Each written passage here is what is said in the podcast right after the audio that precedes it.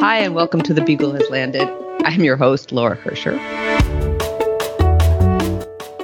We're all familiar with the grand, uh, possibly grandiose promises that were made about the potential of genomic medicine as we rounded the corner into the 21st century.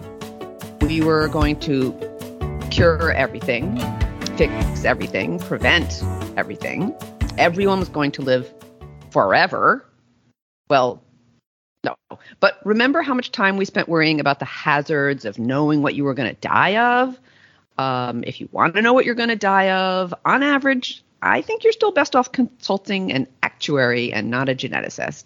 But a bit more slowly than anticipated, and in retrospect, what we anticipated was nuts. We have pulled clinical insights from the mass of genetic and genomic data, like pearls from oysters, oysters widely scattered in a vast ocean better than pearls because pearls are just shiny objects. And these prizes are more like magic beans, which can grow into a vine. And um, I guess um, Jack only used his vine to rob that poor giant, but our vine can save a life, maybe multiple lives. okay, I've worked that metaphor to death. I've killed it. Hello, I would like to report a metaphor murder. Um, moving on. We're at a funny spot we spent decades saying it's early days, and and and you know what? It it is not early days anymore. Genomic medicine is a real thing, and yet not the revolution part. It's a challenging time for what we call translational medicine. And it's a good time to ask, how are we doing? Which is a great question. I mean, that's a little self-serving because I just asked the question, but it is a, a real question. And and look, I have the perfect person to ask. Noura Abul-Husn has done many things in her career as a clinician and researcher, and all of them have focused on the translational piece. Welcome, Noura. Thank you. So, Noura has roots here in New York City, where I am, where she got an MD PhD from Mount Sinai and later served as the first clinical director of the Institute for Genomic Health and chief of genomic medicine. And uh, now she's abandoned us for California, mostly, um, and abandoned academia for 23andMe where she is the vice president for genomic health. And I totally want to get back to that before we go. But first, I have some other questions. So, Noura, you're, I'm going to say this because you're very young, which is not to say that you're a child or anything, but in context of, of everything that you've done and all that you've already accomplished, you're very young. So, you were really the first generation of genetic professionals who came of age in a post Human Genome Project world. And I was wondering, um, thinking about that, when you were starting out in this field, what were your expectations? Um, well, thank you for thinking that I'm very young. I think in the context of where we are with genomics today, um, I would agree. Uh, and I think that actually that's one of the reasons where we were with the Human Genome Project and where things were heading were reasons that I wanted to pursue a career in clinical genetics because what was drawing me to that field was was really not the the way that medical genetics has traditionally served rare diseases and pediatric populations and has has been siloed in many ways. It was that promise of how genomics was going to permeate across medical specialties. That was the draw. Uh, and so, you know, my training uh, in internal medicine, which gives you this really broad overview of common diseases and not so common diseases that touch humans in their adulthood, and that mer- medical genetics training that focuses on more rare, and more pediatric focused conditions. I thought was going to be the way to allow me to think really more creatively and more broadly about genomic medicine. And that's what I wanted to do, even though I didn't probably at the time know at all what that meant. You, you have a phrase in your bio that says you were pioneering genome first approaches. And I'd like you to sort of expound on a little bit on what that is and whether you feel that it, it's worked. Yeah, well, I mean, I'll answer the second part first. It's definitely worked. Uh, I think many, many in the field, on the mostly on the research side, would agree that um, this is something that's worked. Now, what is it? Uh, genome first approaches. I sort of um, coined that phrase to think about inversing the paradigm of where we put genetics uh, in, in you know clinical care or in research. And traditionally, what we've done is we look at people based on a family history or a phenotype, a characteristic or a trait that's brought them to medical attention, and then we decide what's the most appropriate strategy for testing, for genetic testing, uh, and in order to discern if there is a genetic etiology for what they're presenting with. A genome first approach is, is turning that around. So you start with the genetics and you take a population, a cohort, whatever it is. Again, lots of this has been done on the research side, um, but you take the genetics um, of people and then try to understand what their genotypes, what their genetic makeup is telling us about them. And you gain new insights that way because you're not starting with a, you know a hypothesis. You're not starting with a phenotype first. You're starting with the genome first and then letting the genome tell you uh, what it has to say about associations with disease, about disease onset, severity, um, about whether you know people are are reacting differently to having that particular gene variant, for example. Uh, I think it's really exciting to see how probably over the last, I think, seven years or so, so many studies have come out that apply a genome first approach to biobanks, to different cohorts to gain these types of insights and how some of them are leading to new therapeutics, for example.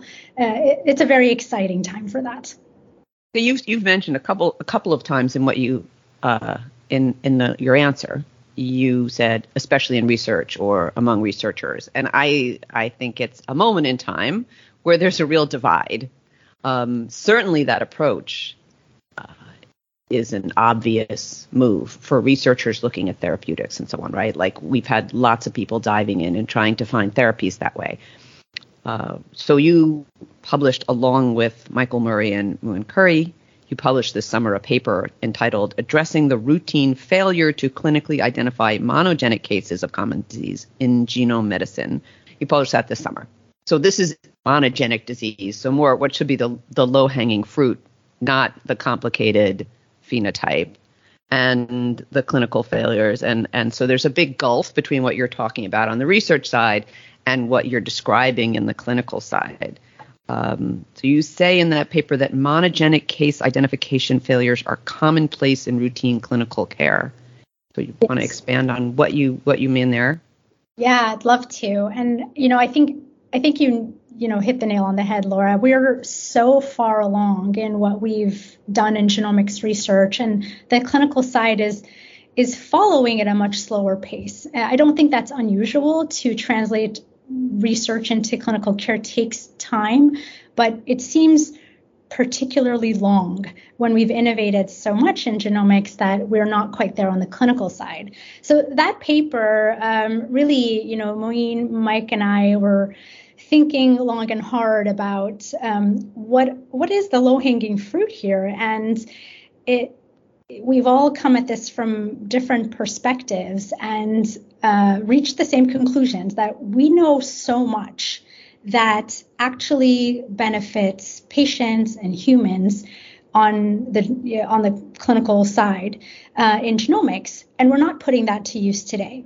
And we give several examples in this paper, uh, you know, one example that I love to use because I think it's so crystal clear is that we know that every person today with ovarian cancer should be getting genetic testing. There are guidelines around this. There are therapeutic strategies linked to knowledge of a genetic variant that's under, underlying cancer in, in people. Um, yet today in the US, it's estimated that only 30% of people with ovarian cancer are getting genetic testing. And so, you know, we really we need to think about what are the barriers that are preventing us from accessing genetic testing in a way that we know it ought to be used today to help people live longer, healthier, better lives. Um, so really that the point that that paper is making is that if you go ahead and treat everybody with you know ovarian cancer or colorectal cancer or breast cancer or other examples that we give with that cancer, but not identifying the underlying monogenic etiology, that is suboptimal care. And we could do better, and we need better guidelines to make sure that we are accessing that the genetic testing that people know how to order tests and interpret results and use that to manage patients in the best way possible. So we're really hoping with that paper to you know spur that conversation and move uh, move the field forward to really expand on how we're using genomics in clinical care. So you have a number of examples that are in that paper: ovarian cancer, breast cancer, colorectal cancer, pancreatic cancer, coronary artery disease, hypertrophic cardiomyopathy. And I mean, I've had person after person who works in those fields, who works with colorectal patients, who work with cardiac patients, come on and say it's total. Pe- the population is totally undertested. Like so, so such a tiny percentage of the people who have these mutations have them identified, and it's frustrating because we know we can help them. We we have interventions. The other thing about those diseases is they're not only clear, they're also we know what to do when we find them I have a couple of questions. The first one is Are those examples or is that a list? because because it's sort of like the examples we would really always pick, right? And if you look at like the ACMG genes to check, like so many of them really fall under those areas. Yeah, I think in in our view, it's a starting.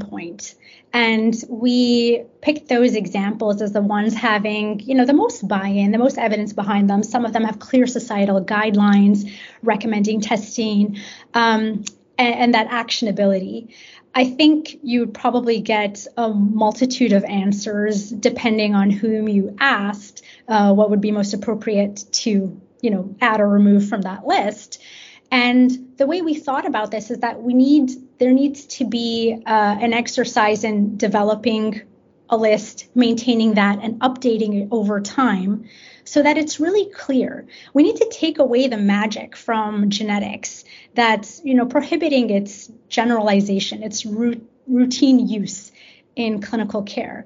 And, the way to do that is to establish clear guidelines that non genetic specialists are also going to be able to adopt into their practice.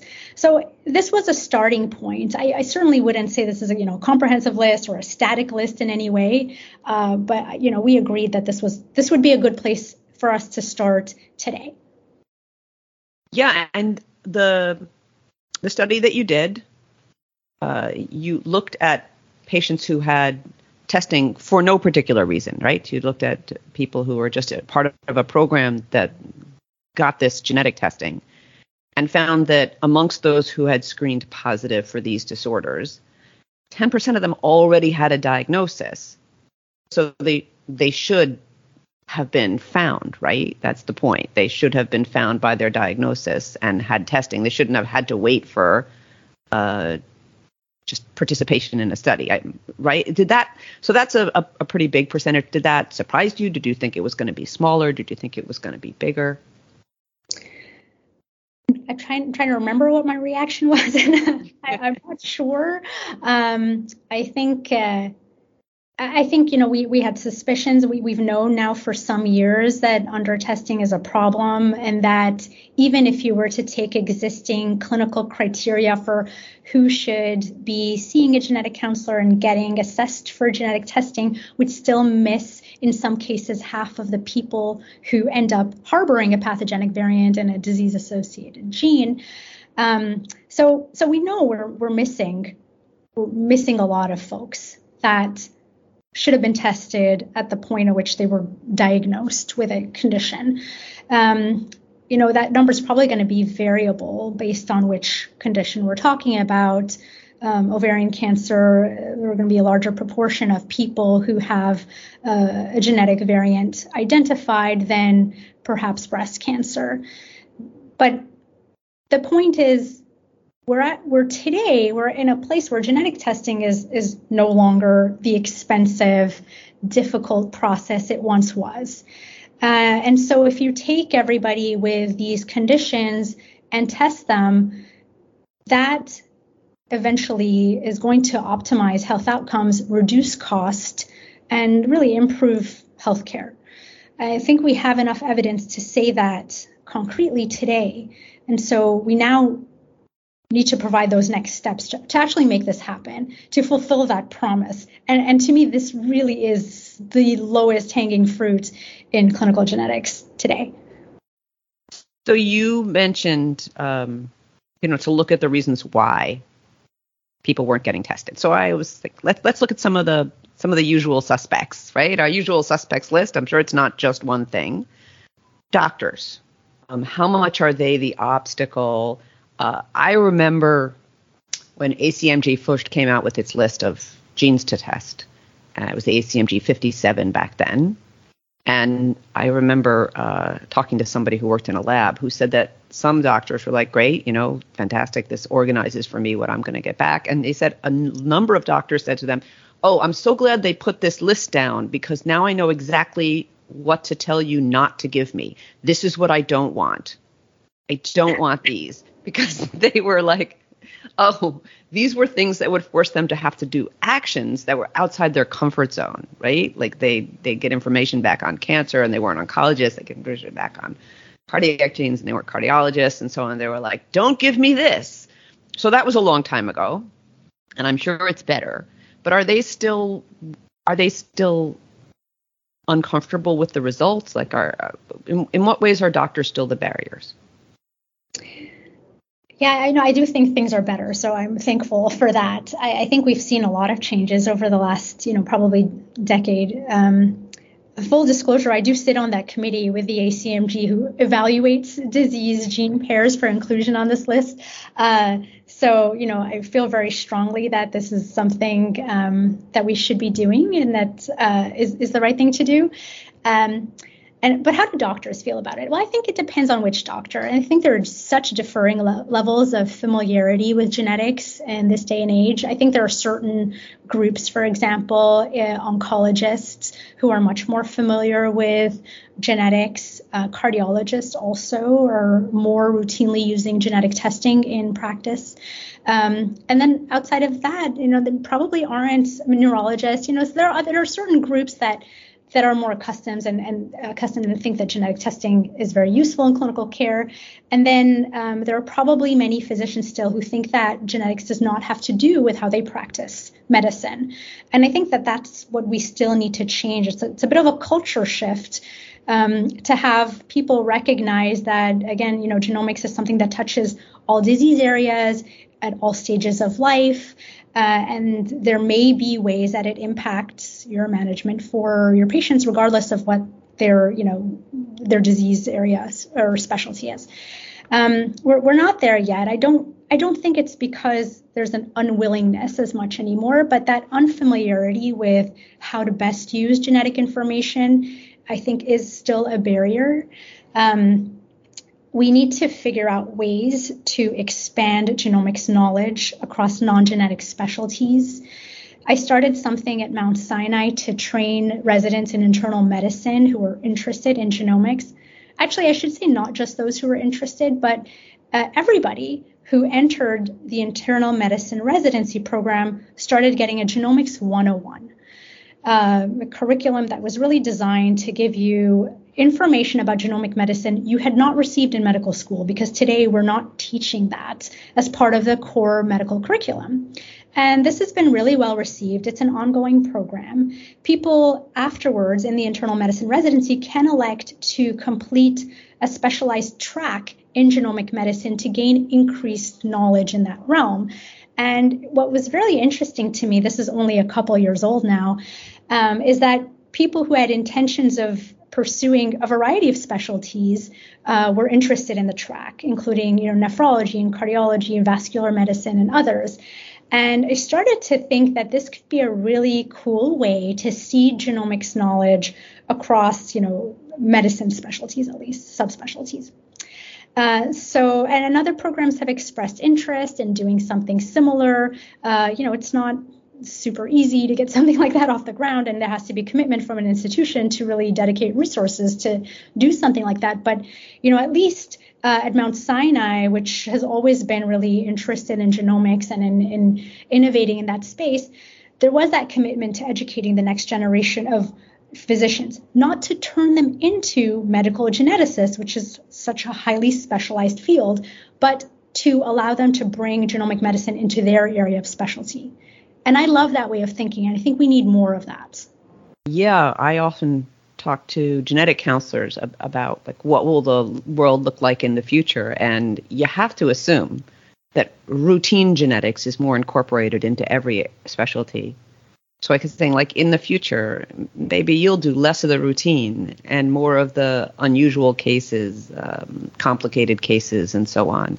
Because, like you said, it's it's not going to be they're not going to all turn into medical genetic, geneticists, but right. And, and we've seen that we've seen the change with oncologists who now deal with this all the time, right? Exactly. And I, you know, I do think that if we want to think about the doctors, like you know, there there is that piece that in the medical genetics field, medical geneticists and genetic counselors, we have wanted to be the gatekeepers of this type of technology and complex information.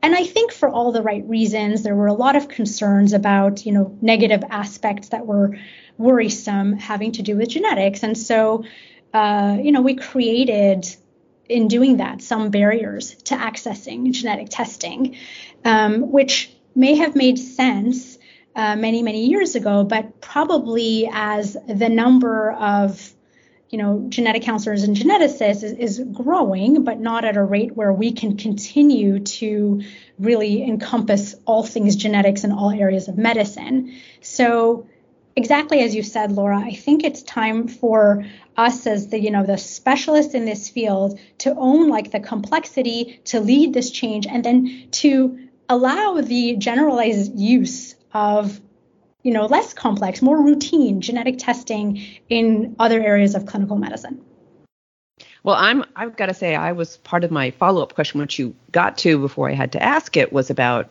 medical education and were you seeing a difference in sort of younger doctors, older doctors?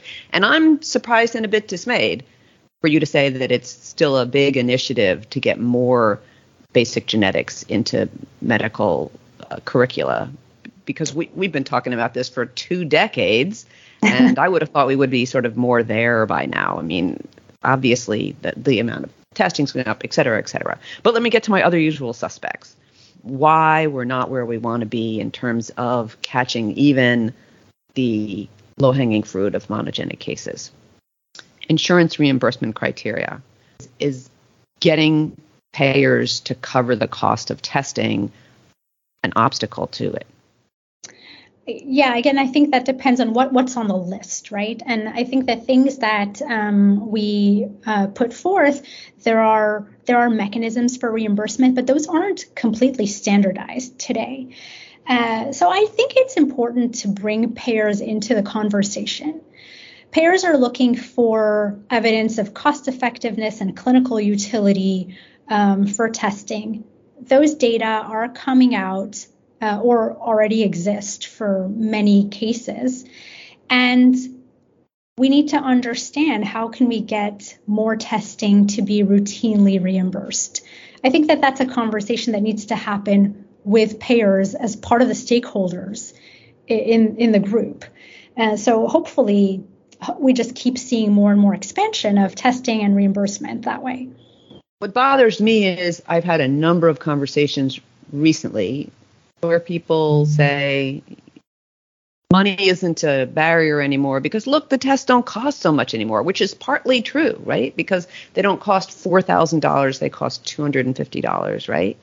But if you accept $250 as being enough money that it's not a barrier to entry you're really cutting off a lot of people you're, yeah. you're, you're really making this something for whom i mean because we're rarely saying do this test for $250 and it will absolutely save your life, right? Like we're mostly saying like, well, you know, you might find something out. Um, and at that price point, $250 is a lot of money for a lot of people. I completely agree, and I think that that's that's not the right approach. You know, if you want to ensure equitable access to testing, um, then we need more uniform reimbursement of these types of tests. So uh, another of the obstacles I thought of is on the patient side. Um, certainly in early days, there was a lot of hesitation about genetic testing.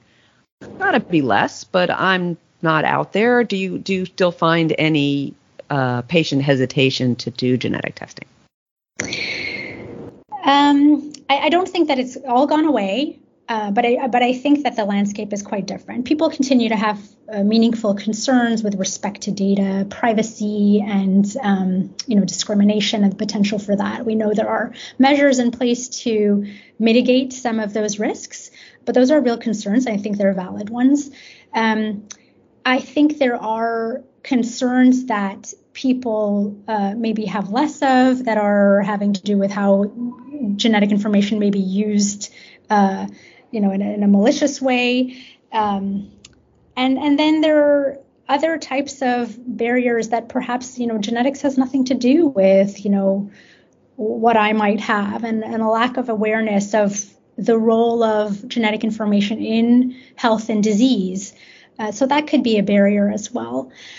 I think that um, some of that is improving. You know, I will bring up 23andMe, I guess, at this point because you know genetics is become a household name because of uh, the type of testing you can get through direct to consumer.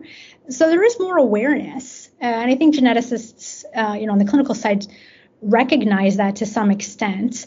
Um, I don't know that that translates to understanding the impact that genetic information might have on health. So that's. Well, I think I think you already brought up 23andMe because you used the word gatekeepers several times. So unintentional. yes. So like right there, I thought like ah here it explains everything. if we're the anti gatekeepers. No, I'm I'm just teasing. Um, yeah, I think it's more familiar. I don't know if it's. In, I, I I think that people's anxieties about whether or not genetic testing will be used against them are certainly less than they were. Um, not less than they should be, less than they were. I, I think there is a lot to get over in the sense of that if something is genetic, that it's uh, addressable. I, right. I don't know that that's common knowledge that because saying something is genetic can feel like the equivalent to saying there's nothing you can do about it. Whereas yeah. me in the field feels like if we identify a genetic cause, that means there's tons we can do about it. Yeah, I, I agree. And uh, I think there there I think there's certainly more that we can do to to broaden like the, the, the lay public's knowledge about genetics and its role in, in health and disease. I'm really interested in in that particular area. The other thing, you know, I think is an important aspect to bring up is we often have perceptions of how um, different population groups, people with different racial and ethnic makeup, will uh, react to the idea of something like genetic testing. And we have these, uh, you know, perceived notions that we think, um, you know, uh, underserved populations or minority groups are going to be less interested in genetic testing. And one of the things that I looked at at Mount Sinai was how did people respond to the opportunity to receive genetic results through their participation in our biobank, our institutional biobank, and broke that down by population group based on self report. Um, once people were given that option. So people were asked on their consent forms, would you be interested in receiving genetic results related to actionable conditions um, by your participation in, in this biobank? And answered yes or no. And we just looked at that. And we looked at what are demographic characteristics associated with responses. And it turned out uh, the majority of people were very interested. Over 90% of people were indicated they were interested in receiving that kind of information. And so we looked by self reported population group, racial ethnic group, and found that uh, actually everyone was really high up, again, over 90%. The most interested were our Hispanic Latino population, which I don't know that that was something that we would have expected because, again, we've learned over time that we have these preconceived notions that certain populations may be less interested in these new medical advances and technologies. And I think we have to be really careful about those biases and not assume that. And, you know, part of what I wonder is are we not offering genetic testing to people because we assume they are not interested or would be concerned about getting that testing. And the more we do that, the more we are likely to, um, you know, exacerbate health disparities in this field. So I, I just would caution anyone listening to be really careful and ask the question. Because uh, when we asked a very diverse patient population, it turned out that people were interested across the board. And our, you know, Hispanic Latino population, our African American population, which were, you know, large populations in our biobank, were very interested in receiving these kinds of results. Which is actually fantastic to know because we've worried, we continue to worry, we correctly worry about trust issues with those populations based on not fantasies, historical realities uh, of uh, things that the medical caregivers, medical, the medical, what do you call it? That medicine has done um, in the past, and unfortunately in the present, that would make people have less trust. And it's great that they're expressing interest because yeah. it sort of suggests that maybe we've made some progress on those trust issues. Absolutely. Um, and I, will add one more thing that we I thought also was interesting was we have a, a really large Spanish speaking population, uh, obviously in New York City, um, so that's not surprising. And when we looked at whether that impacted interest in receiving results, it turned out that people who had Spanish as their preferred language were much more likely to want to receive results than people with English as their first language. Really? Yeah. yeah. Yeah, so Maybe you know, we, we weren't asking them in the right language. Um, yeah, so this was asked in Spanish for the record. oh, that's great. So one last one last area uh, in terms of the obstacles, um, electronic health records. Yeah. So uh, electronic health records can in some ways be unfriendly to genomic information. Um, how much of a problem do you see that as, and are, are, we like on our way to fixing it? It is a problem uh, that we are on our way to fixing, slowly but surely. One, one of the big issues has been the way genetic results are reported and then integrated or not integrated into electronic medical records. Um, traditionally, uh, and that means today, in today times, we receive genetic results from um, genetic testing entities as a PDF report uh, that gets scanned into the medical record. Um, it is it's difficult to search for genetic results because of the way that they're uh, inputted into the medical record.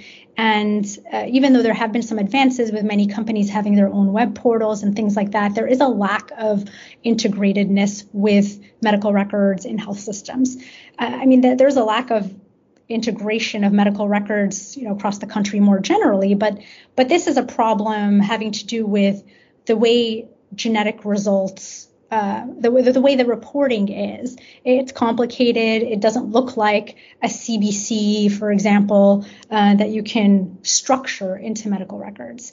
And so mm-hmm there are things being done. There are, um, you know, new newer ways of integrating information, of extracting ch- structured information from genetic reports and putting those into the medical record so they are searchable, uh, so they're more visible to any clinician who is looking at someone's medical record. I think there is a still a long way to go to bring that to the forefront of you know the way we see other labs in existence in, in, in medical records. But but I am enthusiastic that uh, there is a path forward.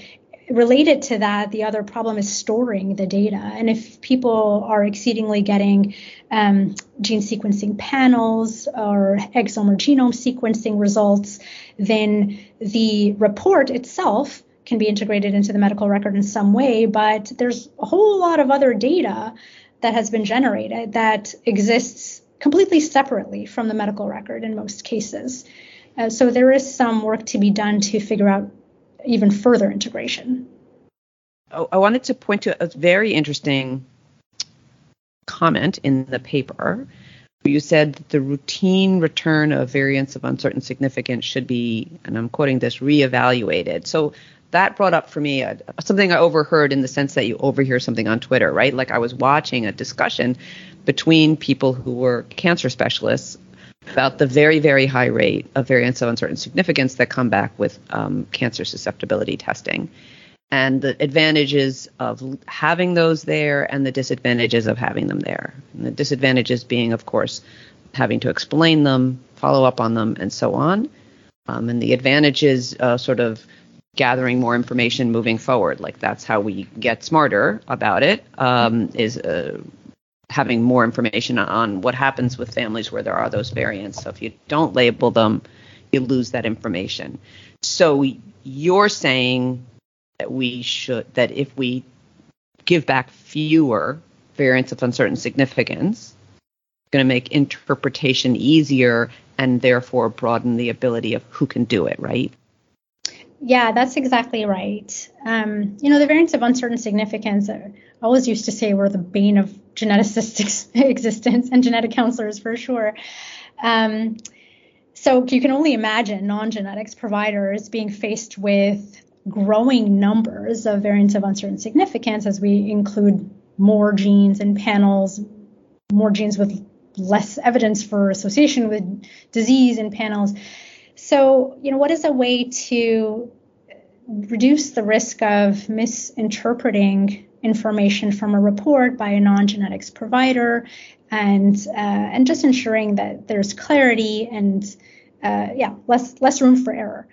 Now that doesn't mean that those variants of uncertain significance should not be uh, held onto by the lab that has done the testing and revisited over time because we know every once in a while uh, some of those variants do get upgraded to a pathog- pathogenic designation. Uh, I think that's the minority of the time, but we don't want to miss those cases. But I, you know, the the the way that the results for variants of uncertain significance has been have been displayed on the report, I think has served the purpose of like putting them somewhere so that they exist. And then whose responsibility is it to reevaluate them and over what length of time? There there aren't really standards for that. So we're putting this you in may be kind in saying putting them somewhere because where they're putting them is in the clinician's pocket, right? Exactly. exactly. It's like a hot potato. Like here, this is yours now. That, you follow up on it. Yeah, that's. The, the, birthday party game, right? Yes, nobody wants yeah. to hot potato. Uh, do people actually play with a hot potato? Um, anyway. that, was, a long time ago, right? That was that was like that was like that's how bad games were. Like a hundred years ago, that's what they played with. They let little children play with with overheated vegetables. I'm um, too young to know that. yeah. Uh, well, Even I'm too young to know. But anyway, anyway, yeah, that's the idea. You don't want to get stuck with the hot potato. Um, so yeah. you're giving it from the lab to the clinician. Right. I think there's a better way. You know, I think um, if labs are going to reevaluate those variants, there should be clear information on how they'll do that, how they'll report back those results. I think the clinicians ought to see what's, you know, what what there's clear action around. Um, you know, the, the way that genomic screening works in if you take if you were to do a population screening program, in most cases, those types of programs are not reporting variants of uncertain significance in the absence of, you know, a, a phenotype-driven approach. I think we're on to something. yeah, well, that's right. So that's when you're when you're doing screening of a healthy population, then you tend not to report back the variants of uncertain significance. I think if there were clearer guidelines around how we need to handle um, recontact, I, I think right now, sort of, uh, there's a lot of feeling of liability around recontact because people see reclassification not as a natural process the way we would see it, sort of a natural learning process, but if like uh, sort of a, uh, they would look at it as like, oh, a mistake was made. You're recontacting me because a mistake was made, and there's a lot of liability associated with that idea of this is a mistake. Yeah. And yeah. so, whose mistake was it? Was it the clinician's mistake? And if there were some clearer guidelines for everybody around that and, and some protection, personally, I think it would would make it easier to to to make good decisions about what we do and don't give back and how we hold on to that information. Yeah, yeah, that's a really important point. I agree. So I know we have to end this, wrap this up soon, but I have to ask you about the decision to go from academia to 23andMe. So you've you've left the gatekeepers to go to the gate openers, huh? you see, you had a light bulb moment earlier on when I used the word gatekeeper, and now I understand. I know. I was like, oh my God, she's only been out there a few months, and they've already gotten to her language. Uh, well, you know, if you'd asked me a year ago if um, this was something that I would consider, I, I, don't know that I would have said yes. In fact, I'm pretty sure I would not have said yes. I was um, pretty happy in my academic world um, building out genomic medicine programs from inside of a health system. Uh, but, you know, I, I think anyway, I'm the kind of person who's excited about new challenges and opportunities. And 23andMe is certainly a new challenge and opportunity uh, with where the future is heading. People are excited to know their genetic information.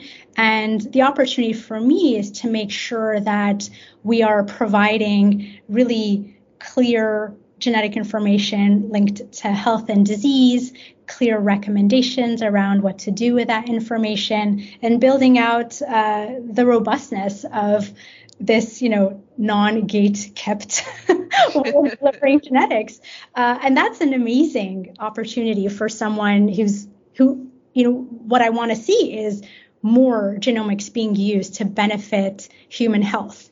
And to me, this is a way to get there and hopefully faster. Uh, I will say, though, Laura, I haven't completely abandoned my academic side. uh, and I think that that's, you know, uh, that that's what makes me really happy. I think I, I in this role, I do get to wear uh, my 23andMe hat. Uh, I do maintain a, a, an academic role as well. And more and more, we're going to see that our paths are not so different and there is intersection in ways that we can grow the genomics world together. is that a nice like kumbaya note to end this off? it is, it is, it is. It's like uh, uh, the the you're like the the West Coast East Coast genomics mediator. You know that that's I, it's amazing how much the it falls along those those geographic line. I do love California. The, the, information libertarians, I call them, of the West Coast. You know, just get everything out there. yes, um, but do it responsibly, and that's exciting. yeah. well, she said it. I didn't say it. saying nothing unfriendly. Um, yeah, no, that's great. I'm glad. I'm I'm sorry. I'm personally sorry sorry because you physically located out there. Um, and and Noura and I were talking before we got started, and she said she was 20 years in New York, which makes her a New Yorker, and that's right. That's right. We're not one of those closed societies where you can live here forever and you're never one. It's true. You're here for New York for, for a few years. You are a New Yorker. So you'll always be a New Yorker. Thank you. you'll always be welcome here, and you'll always be welcome on the Beagle has landed. Thanks so much, Laura. And uh, I appreciate your coming on today to um, discuss the what this translational issues with us and sort of like I, I feel like we're having a, a checkup of this teenage field that we're in and uh, fast growing and how is it doing and uh, it's a mixed bag right so we have we have a distance yet to go. Um, that's my closing word. Thanks Noura. Thanks so much laura. Bye everyone